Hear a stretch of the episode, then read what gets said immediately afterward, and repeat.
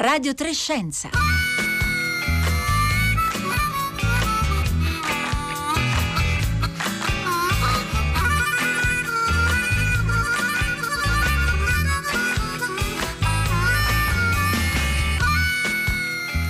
Buongiorno a tutti benvenuti a Radio Trescenza da Roberta Fulci. Appena una settimana fa da questi microfoni andava in onda una puntata intitolata Il pomodoro della discordia, in cui ci siamo occupati del recente dibattito sul, eh, sos, sul disegno di legge eh, approvato al Senato che equipara l'agricoltura bio, biodinamica a quella biologica e una voce in particolare si è levata in quel dibattito ed è la voce della nostra ospite di oggi, la senatrice Elena Cattaneo. Ora la questione del eh, biodinamico è l'esempio più recente di tante, veramente tan- tantissime occasioni in cui un tema scientifico è diventato di attualità e ha interessato direttamente anche la politica. Nell'ultimo anno sicuramente queste occasioni di, di incontro tra scienza, eh, informazione e decisioni politiche sono state ancora più del solito per ovvi motivi legati all'emergenza sanitaria. Però anche andando indietro eh, nel tempo, queste occasioni in cui la scienza è stata di fatto attualità e anche politica sono tante,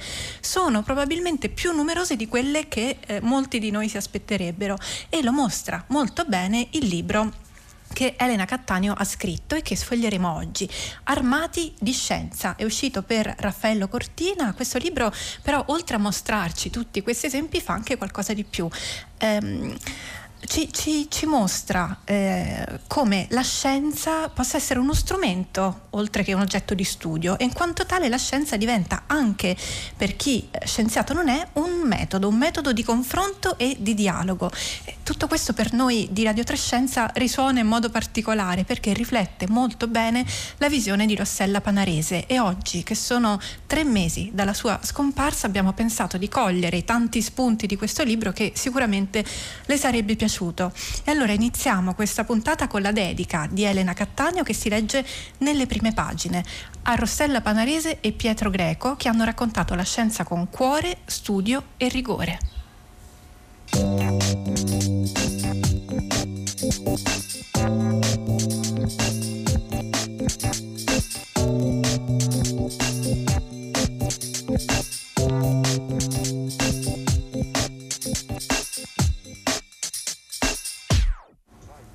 Buongiorno Elena Cattaneo.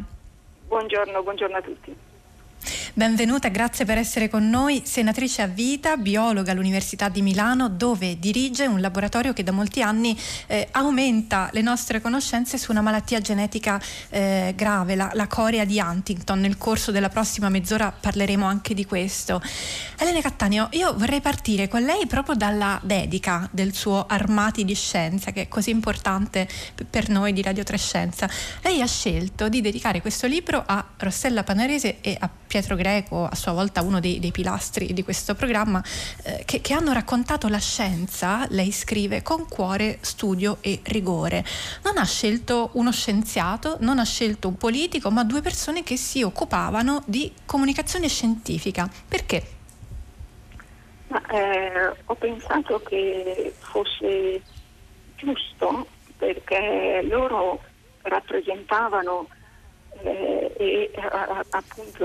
chi è ereditato da loro questo grande lavoro rappresentano la vera cinghia di trasmissione tra la scienza e la società, quindi il comunicatore, comunicatore scientifico, il giornalista scientifico preparato è colui che scompone il, duro dato, la dura prova che si costruisce nel laboratorio, che spiega al pubblico e alla politica eh, le tappe che sono state eh, eh, conquistate per raggiungere quel, quel traguardo e ovviamente ne spiega i risultati, ne spiega le conseguenze, ma soprattutto, e questo era quello che era speciale di loro e speciale di Rossella, eh, loro erano capaci di prendere per mano l'ascoltatore e di raccontare il metodo, il metodo della scienza, che è questa veramente insomma, la, forza eh, di questa eh, impresa conoscitiva, il fatto di addentrarsi in luoghi sconosciuti, quindi dove non sappiamo da che parte andare, ma chiaramente c'è un'ipotesi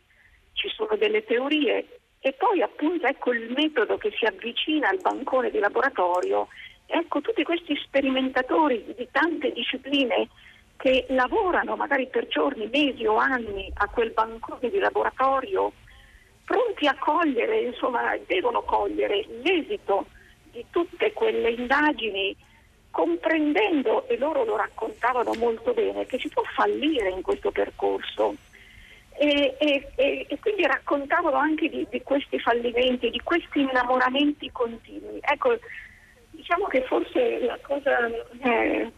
straordinaria di, questo, di, questa loro capacità era che davano proprio l'idea che insomma, per comunicare la scienza bisogna studiare la scienza. Quindi richiede veramente studio, non può essere trattata in modo, in modo superficiale, quindi con il tempo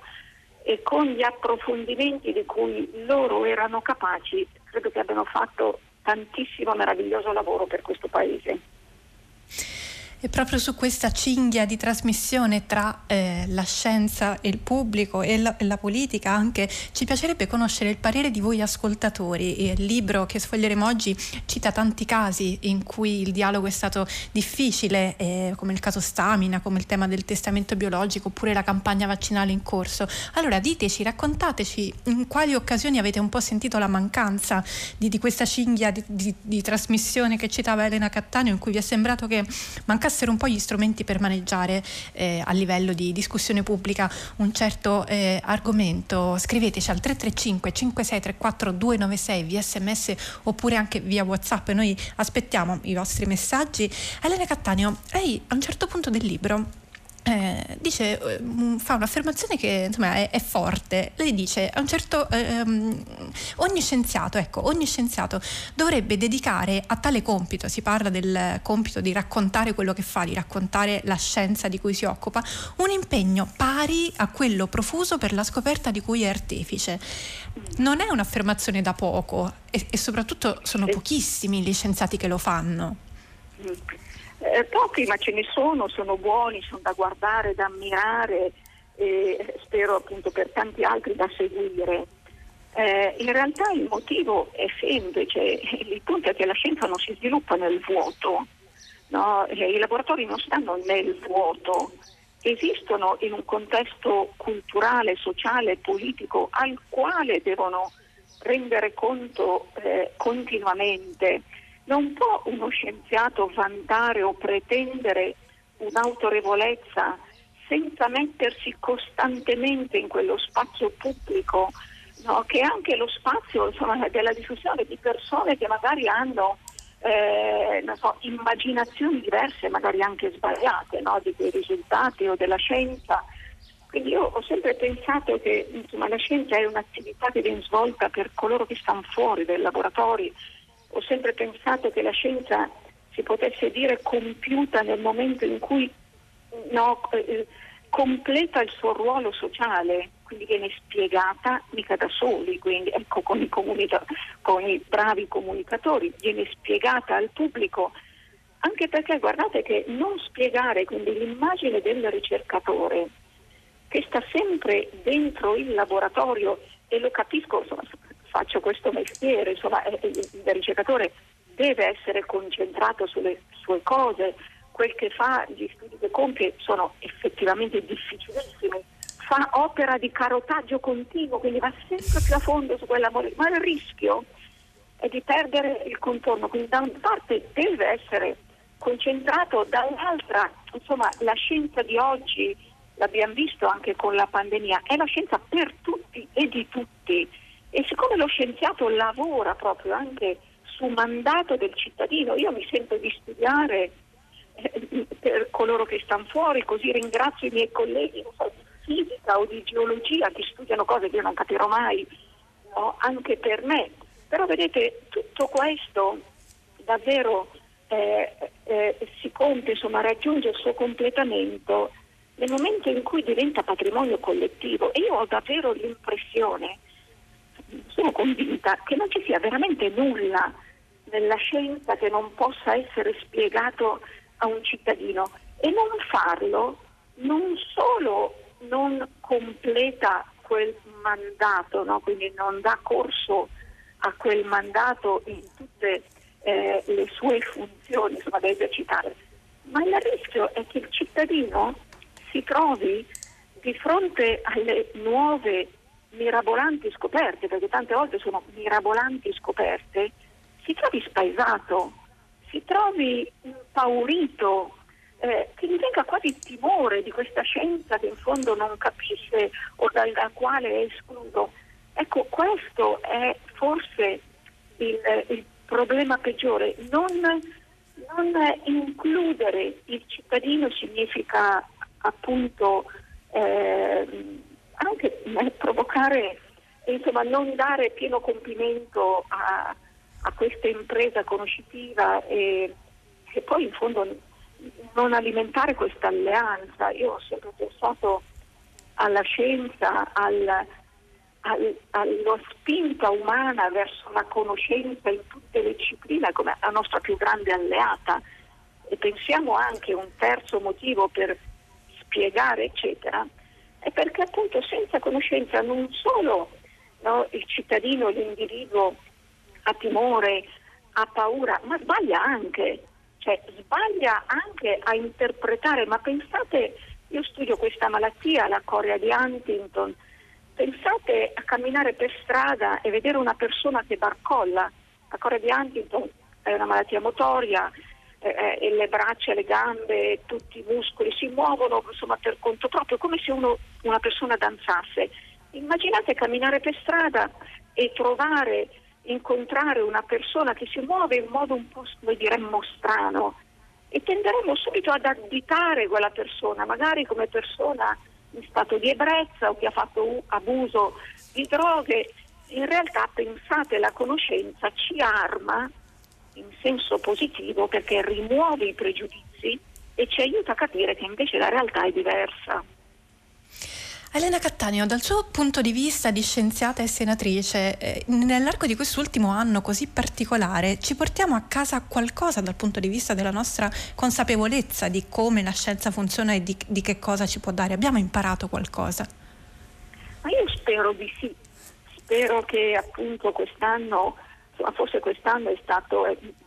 ovviamente un anno difficilissimo, tragico, che abbiamo cercato anche di superare forse innamorandoci della scienza, ho visto questo innamoramento, questa richiesta che a volte ahimè nelle, eh, in alcune situazioni un po' aberrante era quasi una pretesa della soluzione, quando insomma non è un jukebox, è la scienza dove schiacci un pulsante e viene fuori quel che vuoi al momento, ma è un qualcosa che si crea, che si costruisce, quindi questo innamoramento io l'ho visto e spero appunto che no, eh, continui eh, questa fase di innamoramento, anche se ho l'impressione che appunto aver consegnato la cura, cura che è arrivata per i decenni di studi precedenti, insomma il rischio che questo innamoramento fosse dettato proprio dalla reazione, come reazione alla paura, il rischio che questo innamoramento si perda eh, da qui a breve, insomma c'è, eh, per questo che il vostro ruolo è importantissimo quindi trasformare questo innamoramento in un abito quotidiano, spiegare eh, che la scienza eh, è la nostra visione sul mondo, la scienza, dico sempre, non è la verità, ma perché non ha nessuna pretesa di esserlo, è solamente un metodo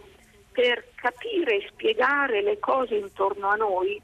è anche un metodo per parlarci e capirci, perché se oggettiviamo quello di cui stiamo discutendo, forse anche i conflitti si riducono, forse anche appunto, i pregiudizi si dissolvono. Quindi spero davvero ecco, che questo innamoramento continui proprio anche pensando che noi tutti i giorni, non solo oggi con i vaccini contro il il SARS-CoV-2, ma tutti i giorni beneficiamo dei risultati della scienza, almeno in questa parte del mondo, e spero davvero che si possa eh, sentirsi grati di questo, perché insomma, basta guardarci intorno e, e la nostra vita è fatta di scienza. Io vorrei ricordare ai nostri ascoltatori le lezioni per Pietro, che è un ciclo di cinque interventi in memoria di Pietro Greco che è scomparso nel dicembre del 2020 su temi che a lui erano particolarmente cari. una di queste lezioni è proprio di, Elena Cattaneo, la versione online, la versione integrale dell'intervento, è un bellissimo approfondimento proprio di quello che, eh, che stiamo dicendo. Eh, prendiamo però, eh, Elena Cattaneo, il caso più recente, no? l'approvazione al Senato del disegno di legge di cui parlavamo in apertura che incentiva l'agricoltura biologica biologica, mettendo però eh, sullo stesso scaffale, insomma, diciamo così, biologico e biodinamico. Ne abbiamo parlato anche a questi microfoni, se ne è parlato eh, eh tanto. E, ehm, lei ha assunto una posizione eh, molto netta opponendosi a questo, questo disegno di legge. Questa vicenda, secondo lei, è è una spia, eh, mi, mi, riallaccio anche a un messaggio che ci è arrivato intanto al 335 5634 296 da Adriano di Roma che mh, mm, cita, eh, raccon- parla di, di Angela Merkel, che è stata ricercatrice fisico-chimica e ha applicato, dice Adriano, all'arte di governare il metodo scientifico, mentre noi andiamo avanti eh, eh, a, a, comunicatori con orizzonte temporale massimo la prossima elezione. Allora, secondo lei, quanto abbiamo appena visto con questa, questa discussione sul biodinamico? È un po' una spia di un rapporto ancora acerbo tra società e politica? Eh, sì, soprattutto tra scienza e politica. È il sintomo di un eh, insomma, continuo scollamento dalla realtà, perché insomma, eh, c'è quel riferimento esplicito in una legge italiana, quindi in una norma di rango primario, ad una pratica, quella della cosiddetta agricoltura biodinamica, esoterica, stregonesca, che usa corni di vacca, raggi cosmici e vesciche di cervo Insomma, tutto questo detto nell'anno della pandemia davvero è, è, è incredibile e il vero problema non è tanto o solo, anche se è già grave, no, il fatto di dare dignità appunto a eh, di cervo e eh, corno letame, perché se si mette in legge quella parola si dà dignità. Non è solo attraverso quella legge e quella equiparazione tra biologico e biodinamico, il mettere a disposizione fondi, risorse pubbliche anche al biodinamico in quanto tale, senza più dire no, io sono certificato biologico e chiedo l'accesso a quei fondi perché sono certificato biologico, no, perché il biodinamico in più è biologico, ha cornoletame e vesciche di cervo e in quanto tale si equi- si equipara può accedere a quei soldi, a quei fondi. E non solo appunto questa legge non va bene, terzo motivo, perché questo terapiattista agricolo, eh, il biodinamico, siede, così dice la legge, quindi si dà riconoscimento addirittura di sedersi al tavolo del Ministero delle Politiche Agricole, ma guardate che il vero, vero problema è che se si riconosce il pensiero magico, cioè riconoscere il pensiero magico eh, dando spazio, eh, eh, dandogli spazio in una legge significa appunto dare dignità a, appunto a, a, idee che si rapportano alla realtà quanto gli oroscopi. Quindi eh, il problema è proprio culturale, che messaggio si dà al cittadino? È istituzionale, è politico, di credibilità delle istituzioni ed è facile rimediare su Stamina il Senato aveva sbagliato con un voto favorevole a quella truffa Stamina. La Camera ha corretto quella votazione, quindi c'è ancora il tempo. Anche in questa occasione abbiamo il bicameralismo, c'è stato questo supplemento di indagine, adesso insomma, nessuno può dire non sapevo cosa fosse la biodinamica, quindi c'è ancora la possibilità per la Camera dei Deputati, per quindi eh, la nostra istituzione repubblicana, di rimediare a questo errore semplicemente rimuovendo quella parola. E non cambierà nulla per coloro che vogliono coltivare col cornoletame le vesciche di servo, perché potranno comunque farlo. Non cambierà nulla per i cittadini che vogliono nutrirsi, facciano come vogliono no, di prodotti biodinamici spendendo cinque volte tanto per non avere nulla di più. Possono fare quello che vogliono, ma non può entrare in legge con la parola. Questo è il problema. Questo sarebbe veramente, io ho detto, un divorzio tra politica e scienza e ritengo che nell'anno della pandemia, quando la scienza è stata osannata da tutti, anche in Parlamento, questo segnerebbe veramente un punto di caduta tragico. Stanno arrivando tanti messaggi al 335 5634 296 anche di, di ricordo di Rossella Panarese e di, di, Pietro Greco. Allora sono tanti gli spunti, lo dicevamo, del suo libro Elena Cattaneo che a noi hanno ricordato da vicino gli insegnamenti di Rossella Panarese. E, um, ci sono per esempio diversi punti di contatto con un dialogo tra Rossella e il filosofo della biologia Telmo Pievani, dialogo che appar- è apparso su Micromega e a questo proposito io vi segnalo che oggi esiste una pagina Wikipedia dedicata a Rossella Panarese Panarese e lì se volete trovate i riferimenti ai suoi scritti, anche a questo articolo di cui stiamo eh, parlando oggi e anche la ricostruzione della sua carriera, gli esordi eh, del suo lavoro sulla scienza alla radio con Palomar, che è stato il primo programma di Radio 3 interamente dedicato a temi scientifici, era in onda dal, dal 91 al 94 e poi mh, più tardi, anni dopo, anche la nascita di Radio 3 Scienze di cui Rossella è stata l'ideatrice. Eh, Elena Cattaneo, come dicevo, ci sono diversi passaggi del suo libro che io credo credo che per chiunque abbia lavorato con Rossella Panarese risuonano molto chiaramente. E uno di questi ha a che vedere con il miraggio di una fantomatica par condicio il dialogo che, che, citavo prima contiene un brano proprio su questo, qui si parlava eh, di, di, casi in cui il politico tende a delegare alla scienza e rimane vago su argomenti controversi come eh, è successo nel caso dei vaccini, poi ci sono tantissimi altri esempi. E Rossella, eh, Rossella scriveva bisognerebbe che un giornalista non pensasse di dover garantire la par condicio tra chi è a favore e chi è contro eh, rispetto a un tema controverso che ha a che fare con la scienza e sapesse spiegare al pubblico il perché. Allora Elena Cattaneo che cosa rischiamo? Secondo lei se applichiamo una par condicio come quella elettorale a temi scientifici? È una trappola, è una trappola che fa credere che si possa trattare la scienza come un'opinione, è una trappola proporre in televisione o eh, su, sui quotidiani un, eh, eh eh, una persona appunto che si occupa di biotecnologie agrarie e dall'altro, appunto, dall'altra parte appunto il, il, rappresentante del cornoletame o delle vesciche di cervo. Eh, è, è, una trappola no? come si fece in televisione in epoca stamina, no? eh, cercare di avere i massimi scienziati, e noi ne abbiamo di straordinari in Italia, sulle cellule staminali a dibattere no, con un ciarlatano. E sa cosa successe in quell'occasione proprio su Stamina? E fu fenomenale. Questi scienziati si rifiutarono di andare in televisione o di discutere appunto su quotidiani no, con, con appunto i ciarlatani, perché semplicemente non c'è niente da discutere, cioè non è un fatto eh, no, che si può discutere che la Terra sia piatta eh, poi eh, deve, cioè, c'è lo scienziato e poi devi avere quello che ti dice che la Terra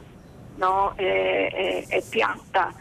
Quindi eh, insomma molte delle tesi che vengono usate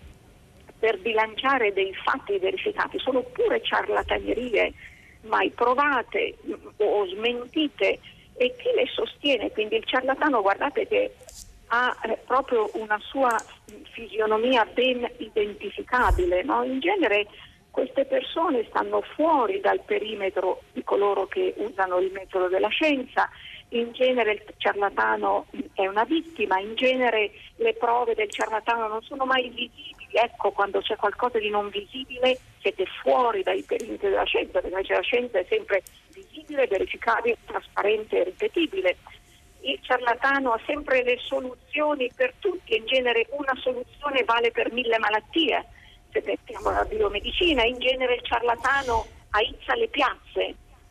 Ecco, quindi Indubbiamente proprio... i, i, i, casi in cui si parla di, di temi che toccano la salute e la, e la, medicina sono quelli che più spesso si prestano poi a, a tradursi in dibattiti anche mo, molto molto accesi. Lei stessa si occupa di ricerca su una malattia genetica neurodegenerativa, eh, ne parlava prima, questa malattia eh, motoria eh, chiamata corea di Huntington e quindi lei stessa si è trovata sicuramente in prima persona a parlare di, eh, di salute in contesti in cui l'interlocutore non è necessariamente il collega eh, o, e neanche magari non sempre il paziente, magari si, si parla al pubblico. Nei suoi racconti, nel libro Armati di Scienza, sul suo lavoro di ricerca, ci ha colpito come spiccano le persone coinvolte, le storie dei pazienti che racconta, quelli che ha conosciuto in Venezuela dove la coria di Huntington è, è particolarmente diffusa e ci è sembrato che avvenisse un po' qualcosa di speculare rispetto a quello che abbiamo descritto finora, cioè da un lato la scienza eh, entra, permea eh, il suo mondo e la sua sensibilità civile, ma dall'altro lato il, il, il, quotidiano invece entra nella sua scienza, almeno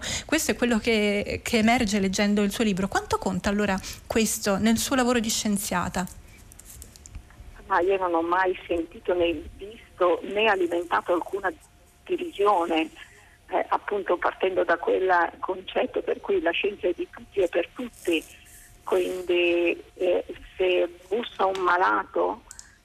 io non sono un clinico, sono un biologo, se fosse ovviamente per aspetti di medicina clinica, ovviamente di eh, indirizzo con attenzione agli specialisti, ma se bussa un malato che vuole sapere a che punto siamo, cosa state facendo, ma io, o se mi scrive, devo dire la verità che non arriva sera che io non abbia già risposto, cioè, no, prima che cali il sole io devo aver già risposto perché so che di là c'è una persona che, che sta attendendo informazioni e ciascuna di loro appunto ha, un, ha, ha una storia e, e, non vedo come si possa appunto non rispondere. Rispondere vuol dire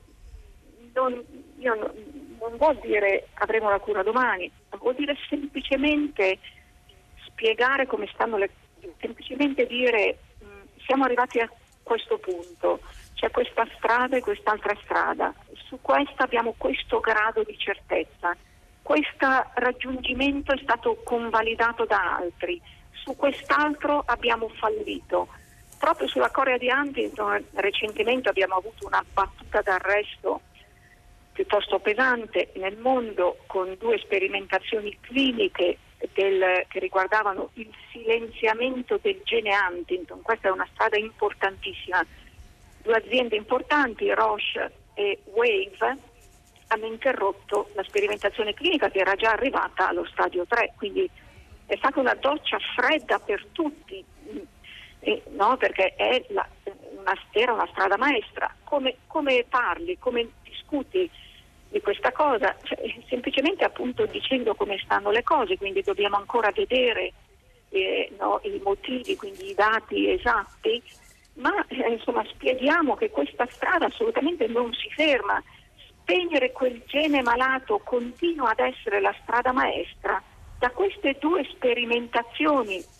fallite abbiamo imparato alcune cose perché erano sperimentazioni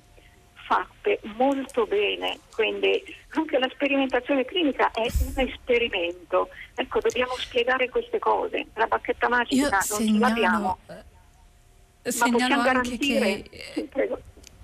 che, che un, un, la vostra ricerca mm, recentemente, un vostro articolo è uscito su Science, una delle riviste scientifiche più importanti al mondo, proprio per avvicinarsi alla mm, comprensione di questa, eh, di questa, malattia. Elena Cattaneo, io vorrei eh, chiudere però questa nostra conversazione, ci terrei con eh, una parola che era cara a Rossella, tanti messaggi stanno, stanno scrivendo su, eh, su Rossella Panarese sul suo modo di fare radio. Allora, mm, in questi anni anni passati, scriveva Rossella, a raccontare la scienza alla radio la meraviglia. È stata una compagna fedele. Penso ci sia un legame costitutivo tra la conoscenza scientifica e la meraviglia e questo legame può diventare uno strumento potente per condividere con il pubblico conoscenze e metodo della scienza. Elena Cattaneo, abbiamo solo un minuto. Lei come vede questo legame tra scienza e meraviglia? Di che cosa è fatto nella sua visione? Eh, ma è fatto eh, di un viaggio, è un viaggio, la meraviglia è un viaggio lunghissimo, straordinario, è il nostro viaggio comune eh, verso l'ignoto ma armati di strumenti per capirlo, per comprenderlo e per condividerlo. Ci sono tante tappe e ogni tappa, guardate, è, è, è, rappresenta la, la meraviglia appunto dell'uomo che sale un gradino più in su, più in alto no, lungo la scala della nostra capacità di comprendere, di sapere e di saper fare per tutti. Grazie Elena Cattaneo, grazie. Buongiorno, grazie a voi. Grazie, biologa all'Università di Milano, senatrice a vita, autrice di Armati di Scienza, uscito per Raffaello Cortina, terrà una lezione magistralis il 12 giugno a Libricome, all'Auditorium Parco della Musica con Silvia Bencivelli. Noi siamo arrivati alla fine di questa puntata di Radio Trescenza. Con me oggi vi salutano Danilo Solidani alla parte tecnica, Marco Pompi in regia, Francesca Buoninconti in redazione, Marco Motta alla cura di Radio Trescenza, che è un programma ideato da eh, Rossella Panarese inglese troverete sulla pagina della puntata di oggi i link ai materiali di cui abbiamo parlato. Io lascio il microfono al concerto del mattino da Roberta Fulci. Buona giornata a tutti.